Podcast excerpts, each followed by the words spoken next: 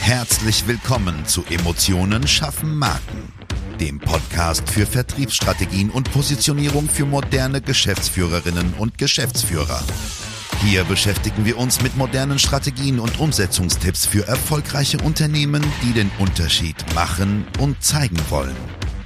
Gerade in komplexen und innovativen Leistungsfeldern zeigen wir dir, wie du dich mit deinem Unternehmen von der Masse abhebst und wissenschaftlich fundierte Erfolge feiern kannst. Und jetzt wünschen wir dir viel Spaß mit dieser Episode und deinem Gastgeber, Jonas Zeiser. Auch von mir ein herzliches Hallo, hier ist der Dein Jonas Zeiser. Heute mit dem Thema Krisenkommunikation und Shitstorms, wie man damit umgeht. Und ich äh, freue mich ganz besonders, den absoluten Spezialisten Falk Al-Omari dazu eingeladen zu haben. Herr Al-Omari, stellen Sie sich doch gerne mal kurz den Zuhörern vor. Vielen Dank für die Einladung. Ich bin Strategieberater, Kommunikationsberater und Medienmanager. Und in den vergangenen Jahren ist das Thema Shitstorms bei mir immer mehr zu einem Schwerpunktthema geworden ähm, einfach deswegen, weil tatsächlich immer mehr, insbesondere Unternehmer, aber auch Prominente, durch vermeintlich falsche Aussagen, die dann bestimmten Menschen nicht gefallen, öffentlich in die Kritik geraten sind. Das geht häufig in sozialen Netzwerken los oder geht aber dann weiter ähm, über Tageszeitungen und sogar Nachrichtensendungen. Von daher ist es ein Schwerpunktthema meiner Arbeit geworden und das setze ich strategisch um. Woher kann ich das? Ich war viele Jahre lang in der Politik aktiv, da sind Fettnäpfchen in der Regel nicht weit. Dann habe ich eine Unternehmensberatung gegründet. Ähm, Unternehmer sind auch, Unternehmensberater sind auch häufig ähm, dann Kritik ausgesetzt nach dem Motto, du hast nicht gut performt. Dann hat man ja. da entsprechend schlechte Bewertungen. Und so kenne ich das aus meiner Vergangenheit, wie es halt ist, schlechte, einen schlechten Leumund zu haben. Ähm, aber diese richtigen Shitstorms, die sind eine neue Erscheinung seit einigen Jahren. Und darum kümmere ich mich schwerpunktmäßig. Ich hoffe, das reicht so. Okay, ja, vielen Dank. Also ich dachte gerade, Sie wollen sagen, Unternehmensberater sind auch Menschen, aber Sie haben nochmal die Kurve gekriegt. Was verstehen Sie denn als Profi definitionsgemäß unter dem Begriff Krisenkommunikation? Ich sag mal, jeder 15-Jährige in Anführungsstrichen spricht darüber Shitstorm und hast du nicht gesehen und, und dann kann man was dagegen machen und muss man eine Gegenkampagne starten und so weiter und so fort. Aber das ist ja viel zu kurz gefasst aus Ihrer Sicht. Ja, ähm, ich glaube, die Qualität hat ein Stück weit zugenommen. Ähm, also ich sage mal, ein Kind, das ähm, irgendwie in der Schule ähm, mal gemobbt worden ist oder mal beleidigt worden ist, das ja. gab es in jeder Generation und zu jedem Zeitpunkt. Ja. Früher hat man halt eben das Kind in die Mülltonne gesteckt und dann gab es mal eine kleine Prügelei am Schulhof. Das kann man noch unter normal abhandeln. Heute ist es tatsächlich ja so, dass das eine extreme Reichweite gewinnt durch die sozialen Netzwerke und diese Peer Groups, die sich in den Netzwerken bilden, sei es in WhatsApp-Gruppen, sei es auf TikTok, ja. sei es in anderen sozialen Netzwerken, gleich eine unendliche Reichweite hat und im Prinzip diese Unterscheidung, was ist jetzt real und was ist virtuell, gerade bei jungen Menschen immer mehr verschwimmt. Also die Dramatik nimmt auch bei Schülerinnen und Schülern, bei jungen Menschen extrem zu. Das ist aber natürlich nicht mein Thema, aber es erklärt ein Phänomen. Ähm, denn das Phänomen, dass das extrem schnell um sich greift und Meinungen extrem schnell polarisieren und eskalieren, das erleben auch Prominente und Unternehmer. Ich hole mal ein bisschen aus in der Vergangenheit. Ja, ich war vor vielen Jahren politisch aktiv, kommunalpolitisch, aber auch schon in der Jugend. Ich bin mit 16 Jahren meiner, der, der CDU beigetreten, äh, bin dann mit 18 zur FDP gewechselt und war dann über 20 Jahre lang politischer Funktions- und Mandatsträger. 2009 habe ich mit der Politik aufgehört. Als ich in den 2000ern, Anfang der 2000er und eigentlich im gesamten Zeitraum meiner politischen Aktivität ähm, irgendeine Meinung hatte, dann hat die in der Tageszeitung stattgefunden. Und dann war die Reaktion, dass jemand einen Leserbrief geschrieben hat, den hat dann ein Redakteur gesehen und gekürzt und in der Essenz abgedruckt. Das heißt, die Wege waren extrem lang. Ne, jemand musste erstmal nachdenken, dann musste er irgendwas schreiben, dann hat er den Leserbrief gefaxt. Moderne Menschen hatten auch schon E-Mail und haben das dann per E-Mail hingeschickt, aber man musste sich halt Zeit nehmen zu denken und zu schreiben. Dann guckte ein Redakteur drüber und dann ist am Ende irgendwo eine Essenz übrig geblieben. Und dann haben solche Shitstorms stattgefunden ähm, in einer gedruckten Zeitung in der Leserbriefsparte. Das ist natürlich eine andere Dimension, als wenn heute jeder am Handy sofort und anonym eine Position vertreten kann und sei sie noch so radikal. Also diese Geschwindigkeit und dieses Unmittelbare und das Polarisieren auf ganz verschiedenen Wegen, ähm, das hat natürlich zugenommen. Ein Beispiel, jemand schreibt einen negativen Kommentar in ihrem Google-Profil und bewertet sie negativ. Das nimmt jemand auf und schreibt es dann nochmal auf LinkedIn.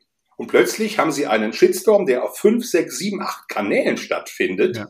Und dem werden sie im Grunde gar nicht mehr Herr, weil jedes Medium seine eigenen Gesetze hat, seine eigenen Trolle hat, seine eigenen Funktionen hat, die solche Mechanismen und Algorithmen natürlich auch forcieren.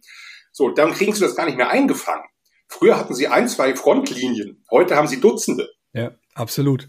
Also wir haben die Frage mit der Geschwindigkeit schon vorweggenommen. Das ist wirklich wie ein Waldbrand, ne, der sich verbreiten kann.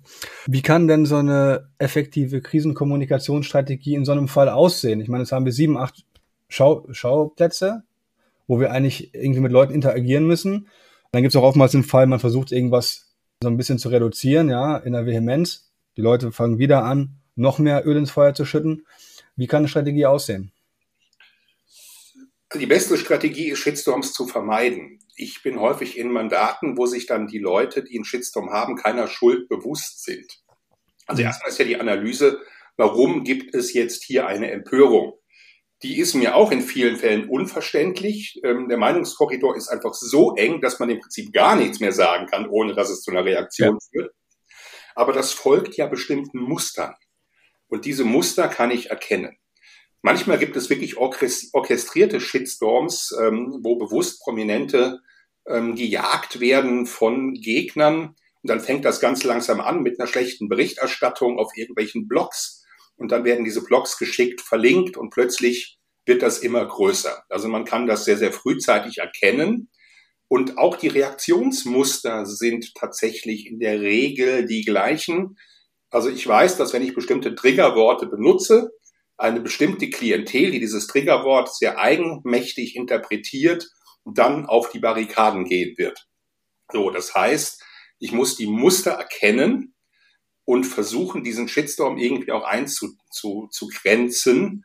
Ähm, und das kann ich auch selber in die Hand nehmen, weil tatsächlich viele Unternehmen ihr Marketing so aufsetzen, dass sie sagen, wir gehen auf alle Kanäle, weil überall könnten ja Kunden sein. Und dann wird mit ja. einem Schrotgeschütz überall kommuniziert. Man braucht aber im Prinzip für jedes Medium und für jeden Kanal jemanden, der sich damit auskennt. So, und dann gehen Unternehmen auf TikTok, ohne einen TikTok-Experten, ohne eine TikTok-Strategie zu haben. Und so machen sie das mit fünf, sechs, acht, zehn Kanälen. Und jeder dieser Kanäle birgt dann eigene Gefahren und Eskalationsmechanismen. Das heißt, das Wichtigste ist, erstens, sehr frühzeitig erkennen, wo entsteht eine gewisse Spirale. Zweitens, von mehreren Kanälen auch die Finger lassen und sich tatsächlich mhm. auf die wenigen konzentrieren, wo auch vermeintlich die eigenen Kunden sitzen. Es bringt in der Regel für ein Unternehmen nichts, es sei denn, ich habe eine ganz junge Zielgruppe, auf TikTok zu sein. Ja, genau unsere Rede. Genauso. Also weniger ist da mehr und weniger Marketing einfach flächendeckend ist tatsächlich auch eine Vermeidungsstrategie. Der beste Shitstorm ist den, den ich mir gar nicht einfange. Ja, richtig, richtig ist Ihre Tätigkeit auch noch so gelagert, dass Sie auch im Voraus beraten. Ne? Das habe ich richtig im Kopf. Das heißt, schon mal schauen, wie kann ich was vermeiden, welche Buzzwords benutze ich nicht, damit ich hier nicht komplett ins Messer renne. Ja, also selbstverständlich ist das so. Ich komme ja eigentlich aus der klassischen PR und aus der Marken, Markenentwicklung. Und ich kann aber heute keine Marke entwickeln und keine Kommunikation mehr betreiben, ohne die Gefahren einer Meldung oder einer gesamten Story zu hinterfragen und zumindestens einfach auch mal zu analysieren. So, und idealerweise vermeidet man eben Shitstorms, indem man sehr sauber kommuniziert, sehr präzise kommuniziert und bestimmte Buzzwords vermeidet. Andererseits ist ja für viele auch im Shitstorm eine Möglichkeit der Interaktion. Also man muss auch gucken, welche Buzzwords benutzt man, um, sage ich mal, in der Dialektik und im Diskurs und auch in einer gewissen Eskalation und Pointierung vielleicht auch Punkte zu machen. Manchmal ist es ja sogar hilfreich, seinen eigenen Standpunkt zu schärfen durch eine gewisse Polarisierung. Ne? Das ist, nicht jede Auseinandersetzung ist ja auch ein Shitstorm. Da muss man auch die Kirche mal im Dorf lassen. Ja. Ähm, also häufig kommen ja Leute zu mir und sagen, ich habe ein Riesenproblem und ich habe hier gerade einen tierischen Shitstorm. Und dann gucke ich mir die entsprechenden ähm, Links an, die mir dann geschickt werden, häufig dann irgendwelche Diskussionen in sozialen Netzwerken. Ich sage, oh, ist doch ganz harmlos, doch eine ganz normale Diskussion. Ähm, da darf man auch nicht übersensibel sein. Äh, also alle wollen senden und alle wollen austeilen, aber beim kleinsten Gegenwind ist man dann hypersensibel. Das ist sicherlich auch der falsche Weg. Was ist denn aus Ihrer Sicht oder was sind denn so, so klassische Auswirkungen von, von so einem Shitstorm? Und gibt es so ein paar bewährte Praktiken, die Sie den Zuhörern an die Hand geben können, wie man reagieren sollte? Ja, also der Klassiker ist ja, dass neuerdings ein Shitstorm häufig darin mündet, dass zu Bankrott aufgerufen wird. Also ein Unternehmer vertritt eine politische Meinung und dann wird von dem Unternehmer auf das gesamte Unternehmen geschlossen und plötzlich heißt es dann, dieses Unternehmen sollte man nicht mehr beauftragen. Also die ja. Eskalation mündet sehr, sehr schnell ähm, in solchen Boykottaufrufen. Und dann gibt es, je nachdem, welche Zielgruppe ich habe und wie langfristig meine Projekte angelegt sind, natürlich sehr schnell existenzielle Nöte. So, das ist das eine. Also eine Meinung zu haben, muss man sich tatsächlich in der heutigen Zeit ein Stück weit leisten können. Ähm, das zweite ist, dass Mitarbeiter sehr sensibel sind. Wenn der Shitstorm erstmal tobt, gibt es immer Leute, die die reinschließen und sagen, ich stehe zu meinem Unternehmen, das ist hier völlig falsch und die auch bereit sind, in die Bresche zu gehen. Das ist die kleine Minderheit, ich würde mal sagen 20 Prozent. 60 Prozent schweigen einfach und hoffen, dass es vorbeigeht. Ja. Dann haben Sie nochmal so 20 Prozent der Mitarbeiter, die dann in die Öffentlichkeit gehen und sei es irgendwie auch nur unbewusst, habe ich ja schon immer gewusst. Hm. Und das sind tatsächlich ähm, dann auch die schlimmsten, die dann zu einer weiteren Eskalation beitragen. Das heißt, das Wichtigste, was ich zu tun habe, ist die Reihen zu schließen und erstmal eine interne Kommunikation zu starten. Ja. Achtung, liebe Belegschaft, hier passiert etwas. Das und das ist unsere Position. Ich muss proaktiv die eigene Darstellung erstmal verankern bei Menschen, die potenziell eine Öffentlichkeit entfalten, die ich nicht möchte. Und da wird dieses Thema und ähm, dass Mitarbeiter auch Markenbotschafter sind, sehr essentiell. Ich muss die Menschen aufmunitionieren mit einer Sprachregelung, die möglichst einheitlich nach außen gehen soll. Und das ist erstmal die erste Aufgabe, bevor ich irgendwo reagiere, weil die Leute sonst einfach irgendetwas reden. Und Journalisten wissen natürlich auch, wo undichte Stellen sind. Dann rufen die irgendwo im Unternehmen an ähm, und dann erzählt einer irgendwie unbedacht etwas ähm, und prompt habe ich das nächste Drama, weil mit irgendeinem Halbwissen oder mit, mit irgendeiner Boshaftigkeit oder einfach mit Ungeschicklichkeit neue Dinge entwickelt werden. Das heißt, ja. erstens die reinschließen, zweitens nach intern kommunizieren, das ist die Sprachregelung und am allerwichtigsten, das ist auch Grundlage von jedem Business Continuity Management bei Hackerangriffen, der Geschäftsführer redet selbst oder er redet gar nicht mehr, sondern es redet ein externer Pressesprecher. Diese Funktion übernehme ich ja auch. Ja. Das heißt, man muss erstmal dafür sorgen, dass nur noch ganz, ganz wenige Menschen, idealerweise nur einer kommuniziert. Und je nach Schwere des Krisenfalls sollte es auch nicht der Geschäftsführer sein, sondern ein externer Pressesprecher oder ein interner Pressesprecher oder ein Krisenmanager, weil der darin geschult ist, bestimmte Dinge zu sagen, vor allen Dingen aber auch bestimmte Dinge nicht zu sagen. Das ist viel essentieller, was nicht gesagt werden darf. Weil, und das ist das eigentliche Problem, viele sind sehr betroffen. Was passiert hier eigentlich? Es ist doch ungerecht, ich habe es doch nur gut gemeint, ich bin doch eigentlich ein guter Unternehmer, ich bin doch so sozial. So, und aus dieser, dieser Emotionalität heraus, ungerecht behandelt zu werden, reden sehr, sehr viele Unternehmer dann Dinge daher, die dann wiederum hinterfragt werden und gegen einen ins Feld geführt werden. Ja, der Beginn des Shitstorms ist ja immer auch nur der Beginn und ähm, das muss ich ja weiterdenken. Und da neigen tatsächlich Betroffene zu Fehlern, weswegen es hilfreich ist, von vornherein jemanden zu haben, der im Krisenfalle die Kommunikation übernimmt und steuert absolut. Ich habe mal gelernt, wer viel redet, bietet viel Breitseite. Ich glaube, bei so einem Thema, gerade wenn man da unerfahren ist auf dem Gebiet, sich da keinen Experten reinzuholen, das kann richtig, richtig schmerzhaft sein. Ne? Ja, und das auch möglichst frühzeitig. Ne? Also ich sage jetzt mal, der Shitstorm ist ja nur ein Krisenszenario. Jetzt nehmen Sie mal an, Sie haben einen Hackerangriff, Ihre Daten werden verschlüsselt. Ja. Ähm, und dann kommt eben nicht nur irgendwie ein Kunde, der sie negativ bewertet und irgendein Lieferant, der fragt, was ist mit meinen Daten. Dann kommen plötzlich Behörden und irgendwie die Staatsanwaltschaft ins Haus. Äh, spätestens dann wird es natürlich noch mal relevanter, als wenn irgendwelche Kleber ähm, oder, oder andere Trolle ähm, eine schlechte Meinung über sie haben. Ja. Ähm, das wird ja sehr, sehr schnell gerichtsrelevant. Und äh, wenn Sie kritische Infrastruktur haben, dann wird es natürlich ganz heiß. Von daher, da ist sogar vorgesehen, dass man sich zurücknimmt und die Kommunikation Profis überlässt. Und das hat tatsächlich Sinn, weil heutzutage jeder gefährdet ist, ähm, an vielen Stellen von vornherein eine Art Krisenstab zu implementieren, zumindest einen Krisenplan zu haben. Also wenn eine Krise eintritt, die auch zu definieren ist, was ist eigentlich Krise, dann tritt folgender Aktionsplan in Kraft. Und dann brauche ich in der Regel einen Krisenstab, der besteht aus einem Pressesprecher, ähm, aus Juristen, ähm, aus Fachleuten, wenn das die IT betrifft, aus IT-Leuten. Und dieser Krisenstab muss sehr, sehr schnell gebildet werden. Und das ist häufig nicht vorhanden, diese menschlichen Ressourcen in Unternehmen, weil das dann sehr, sehr spezifisch wird, weil viele gut operativ in der Arbeit sind, aber nicht in der Krisenreaktion. Ja, ist richtig. Ich glaube, wenn man dafür einigermaßen vorbereitet ist, dann ist natürlich immer noch eine Krise da, aber man kann sie ganz anders handeln. Ne? Also alles, was geplant ist, ist ja leichter greifbar. Sie haben gesagt, aber Sie haben schon über ein paar Fehler gesprochen. Gibt es darüber hinaus noch Fehler, also klassische Fehler, außer man redet sich im Kopf und Kragen und man bindet die Menschen nicht mit ein, die man vermeiden sollte oder die man gerade als Unternehmen vermeiden kann? Ja, ein Fehler ist häufig auch sofort zu reagieren.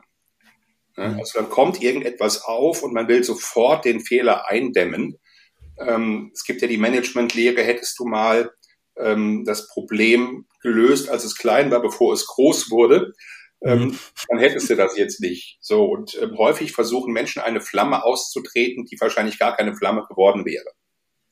Also viele reagieren zu früh, ähm, zu schnell und zu unkoordiniert. Das heißt, erstmal wäre zu gucken, ist das jetzt wirklich eine Krise? Ja, nicht jede Kleinigkeit ist sofort eine Krise, sondern vieles ist einfach auch die Unbill des Lebens. Zwei, also eine Krise ist es dann, wenn es einem gewissen Muster folgt. Wenn ich dieses Muster erkenne, ist die Frage, an welcher Stelle kann ich dieses Muster proaktiv unterbrechen? Wenn es sich nicht sofort unterbrechen lässt, ist die Frage, welche Ressourcen menschlicher Art, fachlicher Art, kompetenzieller Art, finanzieller Art brauche ich denn? Und Krisen sind immer auch eine Frage von Ressourcen. Also wie, wer hat den längeren Atem? Die Menschen, die entsprechend die Krise auslösen, sprich die Aggressoren. Da ist ein kleiner Blogger gegenüber einem großen Unternehmen meistens im Nachteil. Wenn ich den verklage und relativ hart draufschlage, sind dessen Möglichkeiten schnell erschöpft. Wenn also aber ein Netzwerk von Bloggern zusammentut, wird es auch für das Unternehmen relativ schwierig werden, jeden Brandherd auszutreten. Das heißt, ich muss eine sehr klare Analyse meiner eigenen Ressourcen machen und eben mal ein Worst-Case-Szenario auch betrachten. Wer hat hier den längeren Atem? Was kann denn eigentlich passieren? Oder kann ich mir den Konflikt überhaupt leisten? Was man auch nicht machen sollte, ist sich sofort entschuldigen und irgendetwas zugeben, weil erstmal muss man ja gucken, wohin entwickelt sich das. Genauso hat es keinen Sinn, aber auch gleich in Rechtfertigung zu gehen sondern erstmal analysieren. Wenn die Presse anruft und Fragen stellt, wäre auch die erste Antwort die, wir analysieren das gerade, wir haben davon Kenntnis genommen, ähm, wir geben Ihnen bis da und dahin ähm, gerne eine Antwort. So, das heißt, verschieben, klare Frist setzen, bis wann man reagiert und dann aber auch klar und eindeutig reagieren. Also man muss gucken, dass man im Prozess in der Vorhand bleibt. Und das machen eben viele nicht, weil Nervosität dominiert. Hektik. Ja, absolut. Wenn wir uns mal so ein Praxisbeispiel anschauen, Nestle zum Beispiel hat ja ziemlich gelitten in der öffentlichen Aufmerksamkeit durch verschiedene Themen.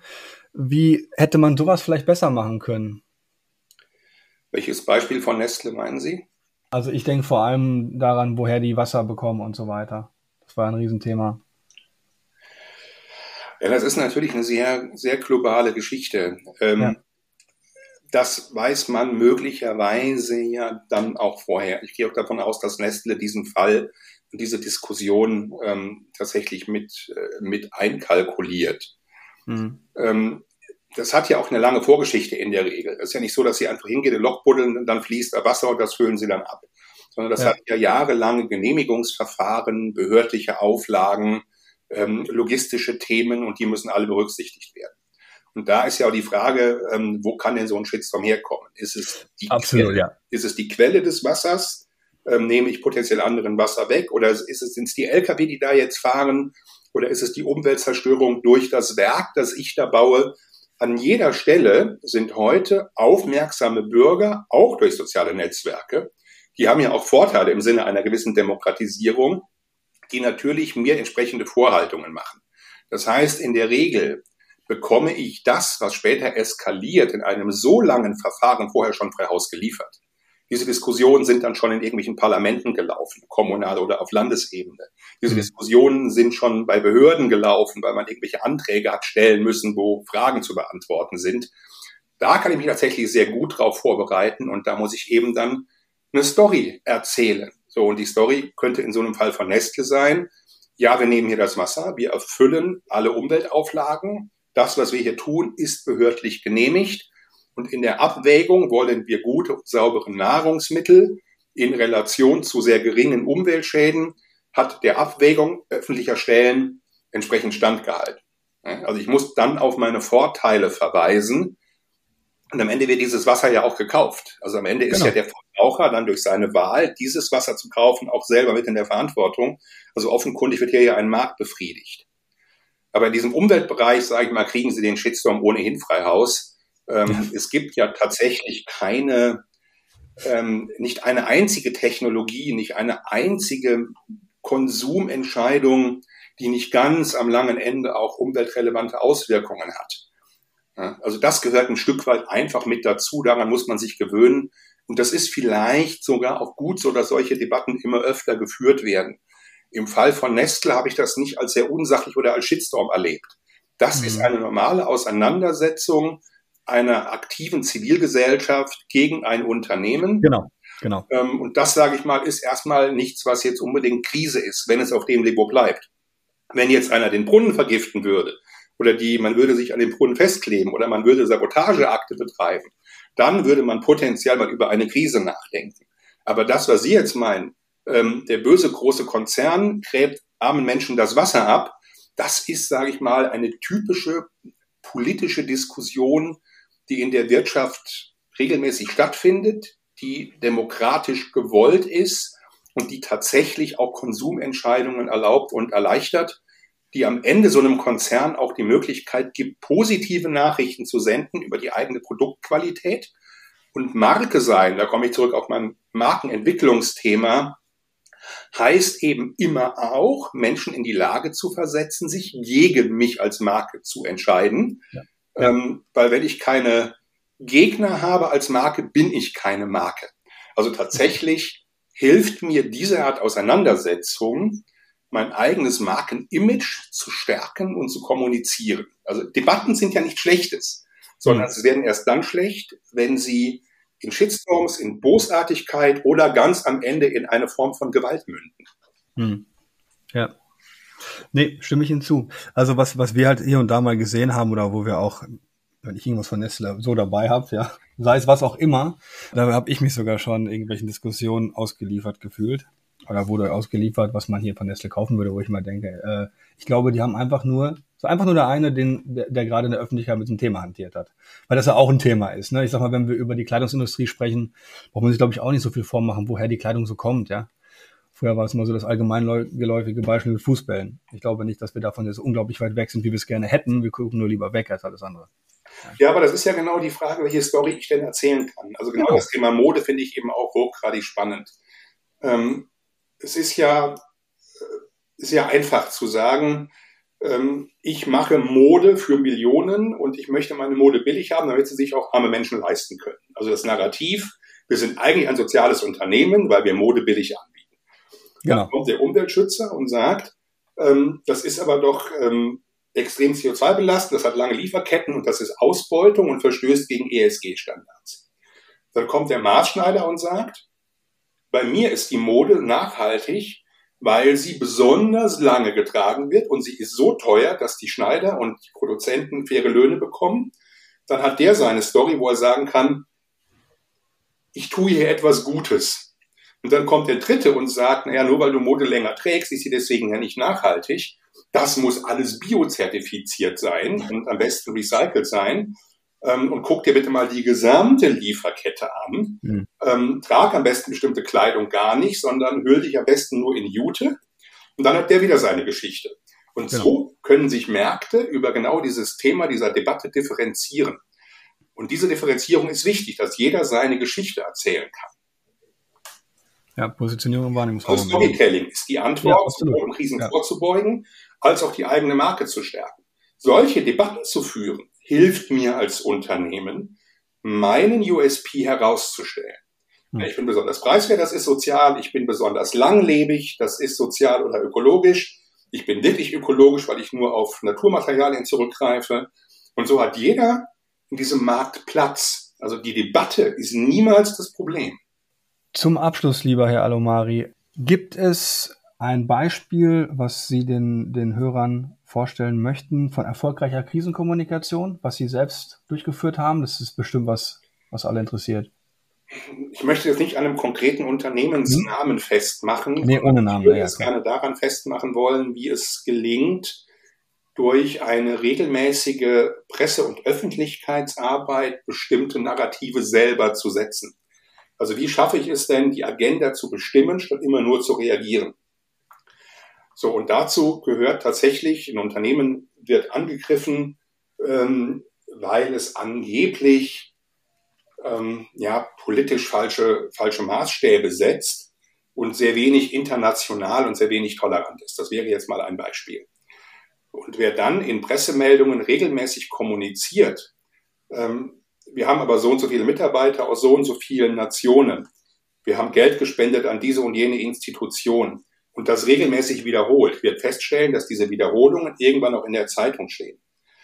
Ja, das heißt, wir müssen es tatsächlich in jedem Projekt schaffen, eigene Kern- und Leitsätze der eigenen Philosophie in der Kommunikation unterzubringen und so zu penetrieren, dass sich dies genauso verfestigt wie potenzielle Narrative von Gegnern.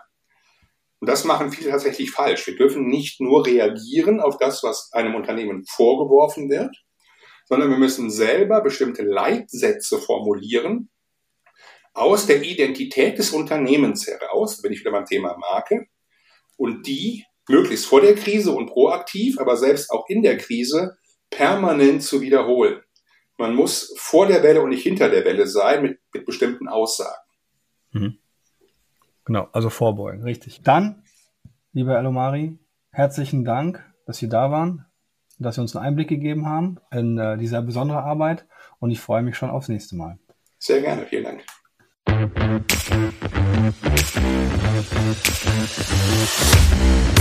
Schön, dass du diese Folge gehört hast und wir wünschen uns natürlich, dass du einige wichtige Impulse mitgenommen hast. Weitere Informationen zu uns und zum Podcast findest du auf unserer Webseite unter www.jjzeiser.de. Wenn wir dir helfen können, sprich uns gerne an. Wir freuen uns. Den Link zum Kontaktformular findest du auf unserer Website und in den Show Notes. Bis zum nächsten Mal bei Emotionen schaffen Marken. Vertriebsstrategien und Positionierung für moderne Geschäftsführerinnen und Geschäftsführer.